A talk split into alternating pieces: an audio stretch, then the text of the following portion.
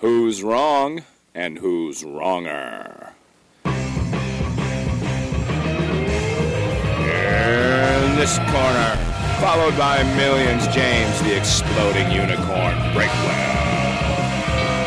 And in that corner, ignored by millions, Steve Dash Rinko Hey, everybody, welcome back to Wrong and Wronger, the podcast where we once in a while make a podcast. And James, I've seen you way too much in the year 2023 already. I, I, don't know how you feel about it, but given that last week was our final episode ever, what are we doing here? uh, clearly one or both of us got lost. But not only did we get lost, you actually put some prep into today.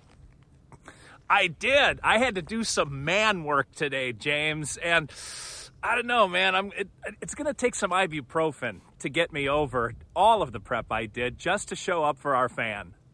So just just for reference, people know what we're talking about. Not that anyone cares. But he wrapped his camera tripod snake thing around a small tree, and there were branches in the way. So he went and he cut those branches off.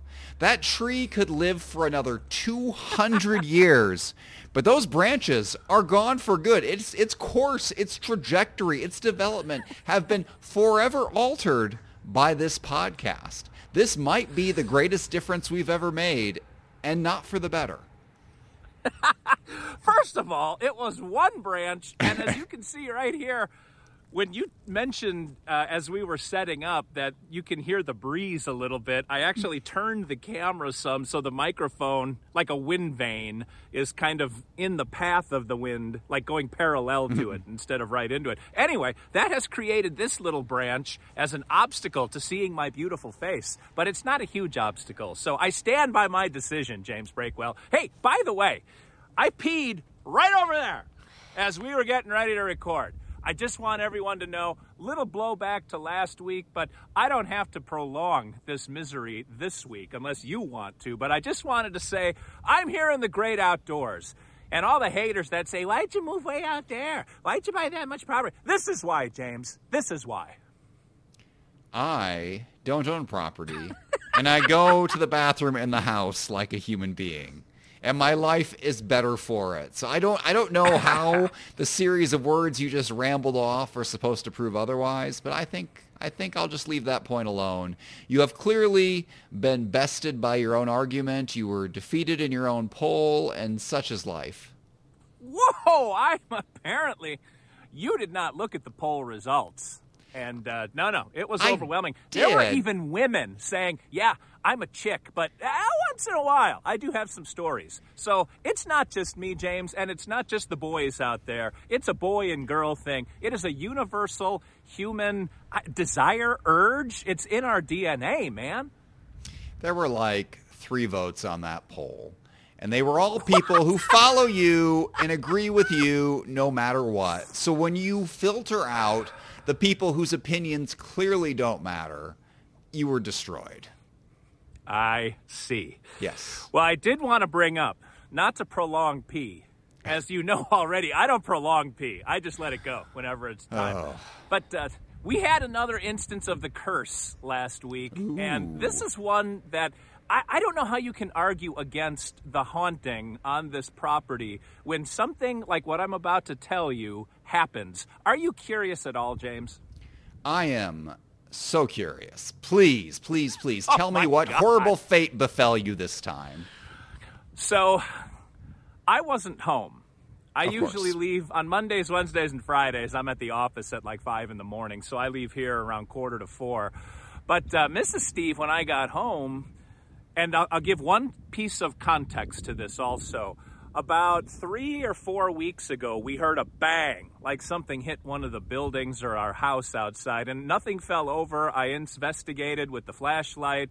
I, oh, I did. Uh, yeah, Mrs. Steve and I. It was it was spooky enough that we went out with safeties off on the guns. Like we thought there was something going on. And uh, it, it turned out to be we don't know what it was. And some people said, well, it might have been like when a predator chases prey in the dark, sometimes they might run into the building. And I'm like, all right, well, that seems reasonable. But anyway, we kind of put that to bed. Now, this wasn't that because of the outcome, but this was another bang that was heard in the dark at about five in the morning. And Mrs. Steve didn't wake up from the bang, but the dog did. And the dog has a little yappy little dog bark when he's playing. And then there's his trying to sound big and throaty and chesty growl when he's a little bit freaked out and he's in guard mode. And that woke up Mrs. Steve. Anyway, all of that to say, she investigated outside. Nothing fell over, nothing hit the house. But she noticed in, we're uh, adding a bedroom. It's like a two year project to put one room on the damn house. And I know you know what I mean with your closet that used to be a shower. But she went in there. One of the windows is a double paned window with like gas in between, mm-hmm. and the inside pane is shattered. And it's like, I don't even know how that happens. if uh, the outside pane was shattered, we could have thought, well, maybe like a big bird hit it or something, but it's the inside pane. And uh, I don't know how you explain that. It wasn't windy. It's not like the wall was moving and the thing was kind of getting torqued. It was a calm five in the morning, pitch black night, and all of a sudden, pow, the window shattered. We have the Amityville horror going here with the curse of the Rattlesnake Ranch.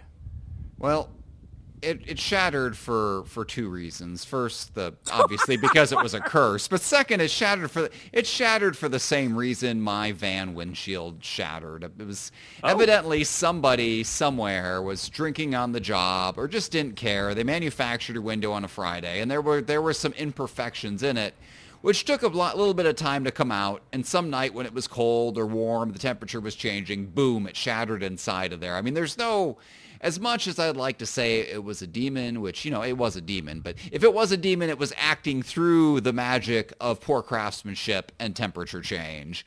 And, because, uh, I mean, obviously nothing could fly in there to hit it, but I think the shattered window is really secondary here. The bigger oh. story is how you reacted to the noise the first time. I've watched so many horror movies, Steve. And it's like, okay, here we are, and we are inside our house. The doors are locked, the windows are closed, and we're armed. And we hear a noise outside in the dark where we will be at a disadvantage. You know what we should do? We should investigate. We should throw open the doors and venture out into the dark where everything can see us and we can't see anything. And you know what? I bet you did. I bet you split up to cover more ground. Boy, it's funny you say that, James, because when you put it that way, I sort of recognize the folly of our ways. We did split up. she went around one side of the house, and I went around the other. yeah, I. It felt right in the moment, James, but I don't know. We couldn't tell if it was a gunshot. Like it was a pretty loud bang, but I, I don't know what we expected to find, but we were we were going to go out and defend our home, whatever it happened to be. We weren't going to be taken off guard. Man, I just I see those movies and I think this is so unrealistic. No one in real life would be that dumb, but apparently in real life everyone is that dumb. When I hear a strange noise outside, I stay inside where the noise can't get me, and that's why I'm going to live forever and you'll be dead by next week. Huh. Well, uh, it would be a lateral move at this point because I, even if I go to hell when I die, James, if hell were to even exist, I would just be around demons and other cursed people, and I sort of feel at home around it right now. So it seems like it would be a neither here nor there for me. I do enjoy the fact that your windows are spontaneously exploding. So you think the bang the first time was it like getting ready to explode? It flexed a little, then it flexed again, then kaboom? Or uh, what's your theory on the two noises rather than just one? I have no idea on the first noise. I don't really understand. You know, your explanation of temperature change kind of makes sense to me but I, I can't remember what was. Did you hit a bump? Were you driving? I yeah, I was. I was driving made... on a cold morning, and I had my I had my heater going and blowing on it to defrost, and I swear nothing hit the windshield. It just suddenly cracked and the crack went across the entire window. And this was not the first time. This wasn't the, its first winter. Like this was not the first time I'd had it in the cold. This wasn't the first time it was in defrost.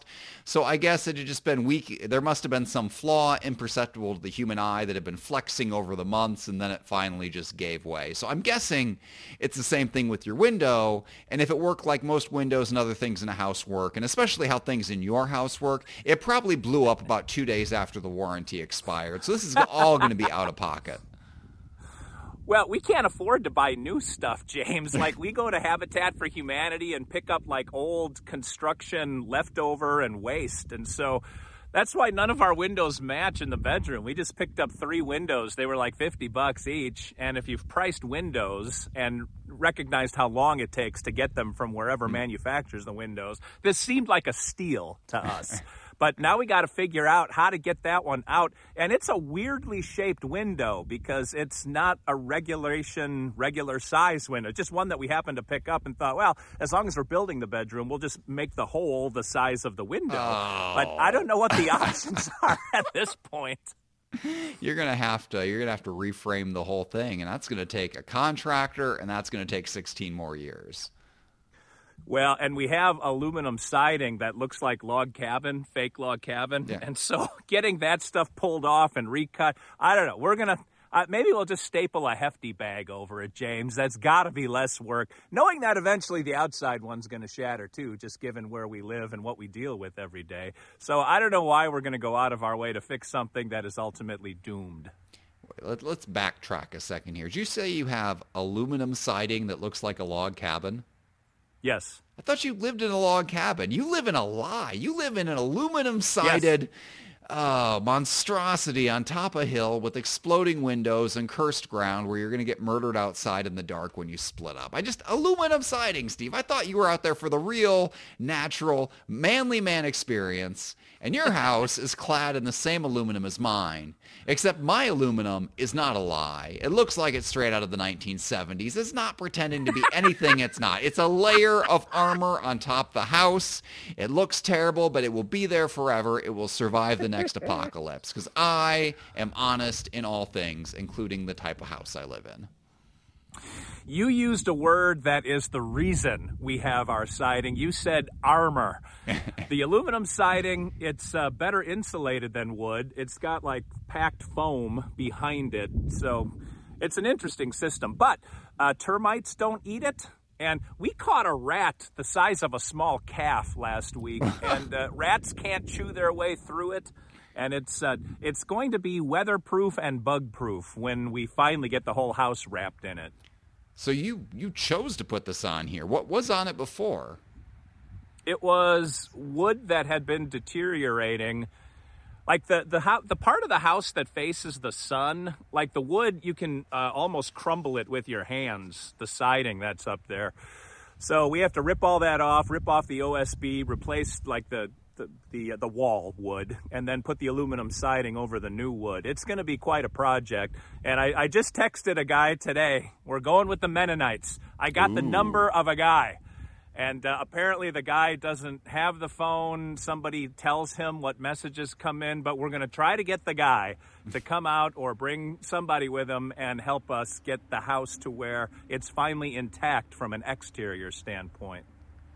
You know, all of this has, has made me think. So clearly, you, you don't care about nature. You've got the you've got the aluminum siding. You're out there you're out there mangling trees to hang your phone and all the technology. You previously went and slashed and burned a bunch of harmless weeping elms. Have you had like a forester come out and survey your thousands and thousands of acres? Maybe you've got some valuable trees there that they could like cut down and save you from your your financial woes.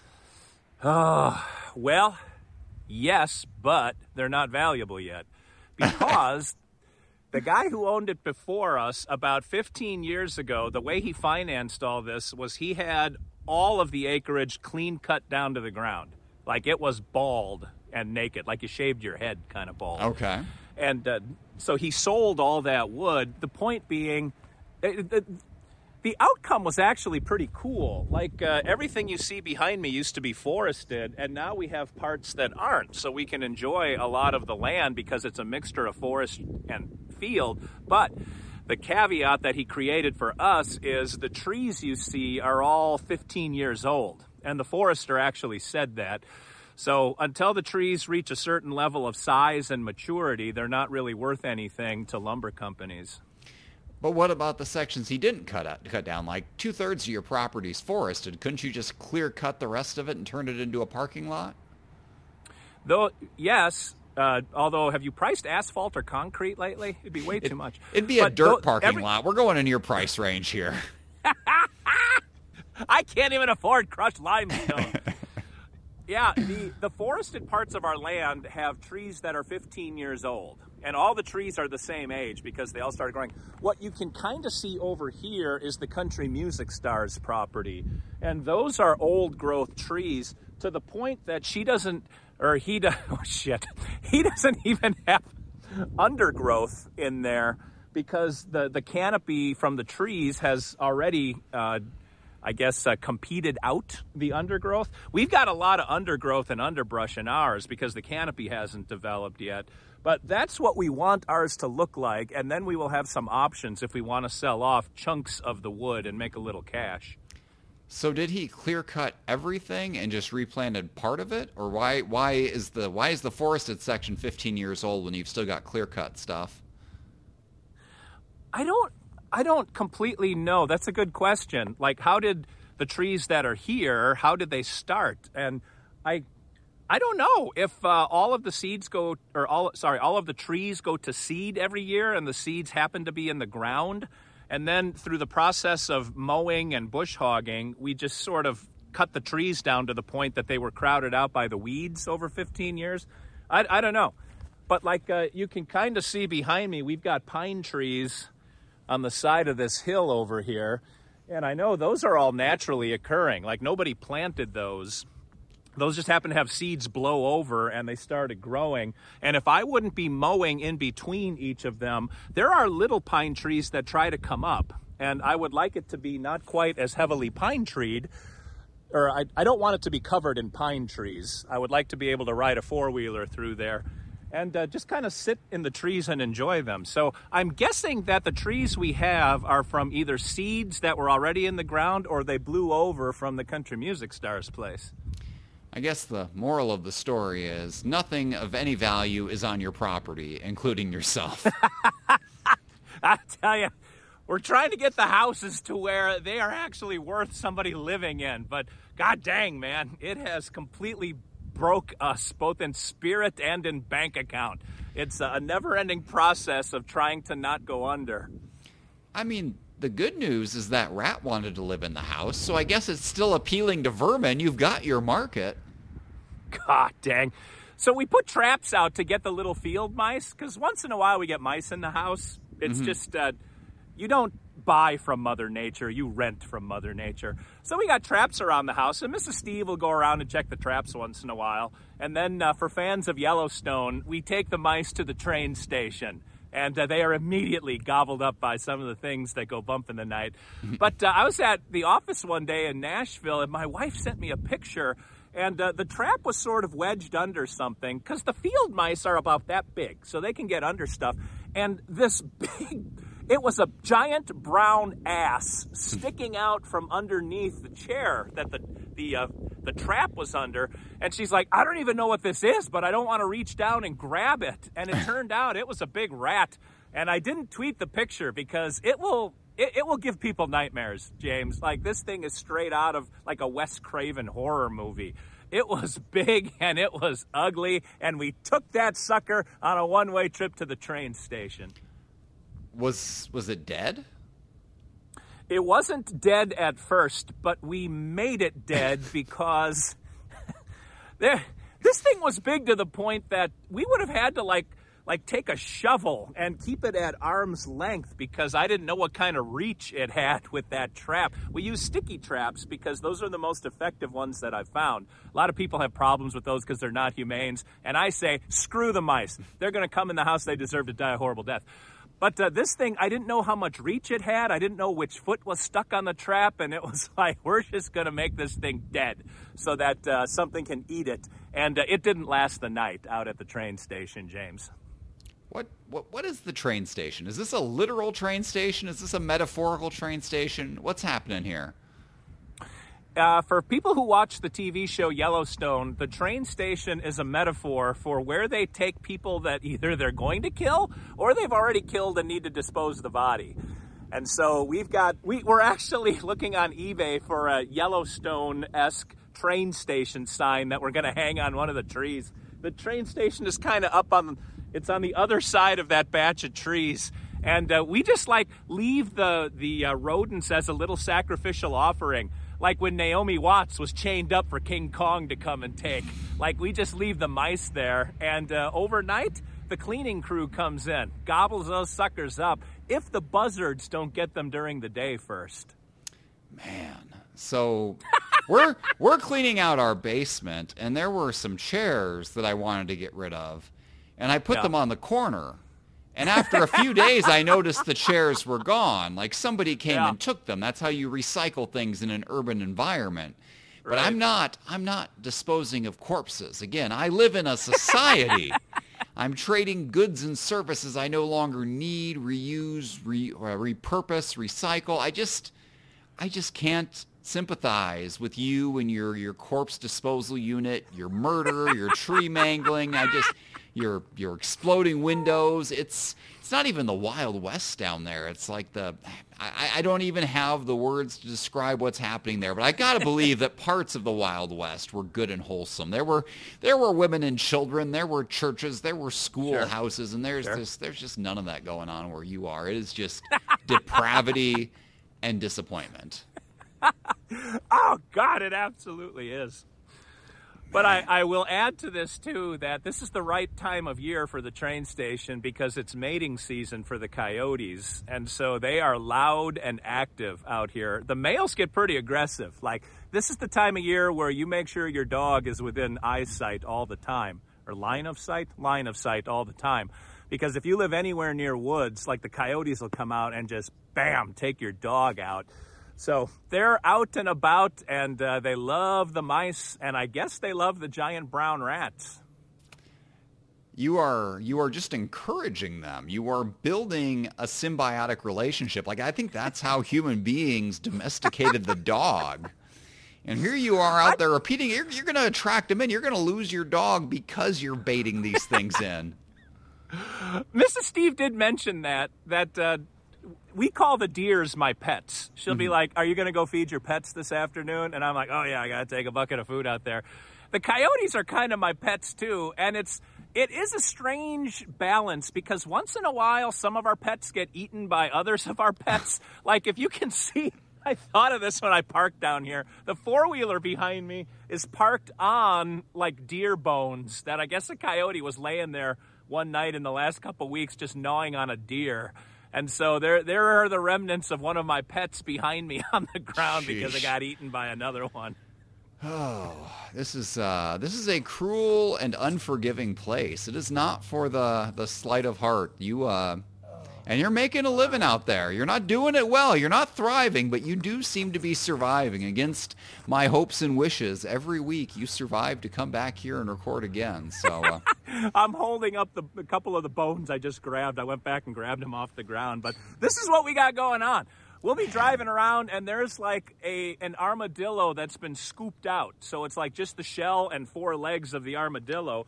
And then once in a while, well, these are leg bones. It looks like from a pretty big deer. Like usually, it's the smaller deers that get poached by the coyotes. This is a mm-hmm. pretty good sized one. But we'll come across skulls and jaw bones and all kinds of things happening on the ranch, James. I think the most disappointing thing is that the things aren't killing the other things fast enough. Like you've got, you are on Rattlesnake Ranch. The one benefit of rattlesnakes is they're supposed to eat the rats, and they're not even eating I the know. rats, man. They're just, they're just freeloading. Well, it might be that time of year where the snakes are dormant because of the temperature. They are cold blooded, as you know. So I am. I, I did get to thinking, like, well, now that and the rats are making holes up by the deer feeder because they like the corn. So I'm like, we got to get springtime here so the snakes get active and start gobbling these things up again. Yes, that will that will solve all your problems. The snakes coming back. That's that's when you know a plan has gone horribly awry. When you say when the rattlesnakes get here, that's when Well, things will improve. We have good snakes too. We got the black snakes, the king snakes, the black racers. Like they they not only eat mice, but they eat rattlesnakes. So it's uh, it's a strange it's a strange dance that we do out here, James. All right. Well, I interrupted your outro with my outrage. Please continue. Well, I'm sure you, the listener, are feeling outrage right now because we're bleeding into the 25th minute and you got to get on with your life. So join James in feeling relief when this podcast is over because it's over. And until we meet again, until James and I come face to phone and take up that little part of your brain that you wish you could excise, this is Steve Williams, Dr. Steve for James the Exploding Unicorn Breakwell saying, thanks for watching, thanks for listening. Be careful to not get eaten by a coyote this week, and remember, as always, two wrongs can make a right.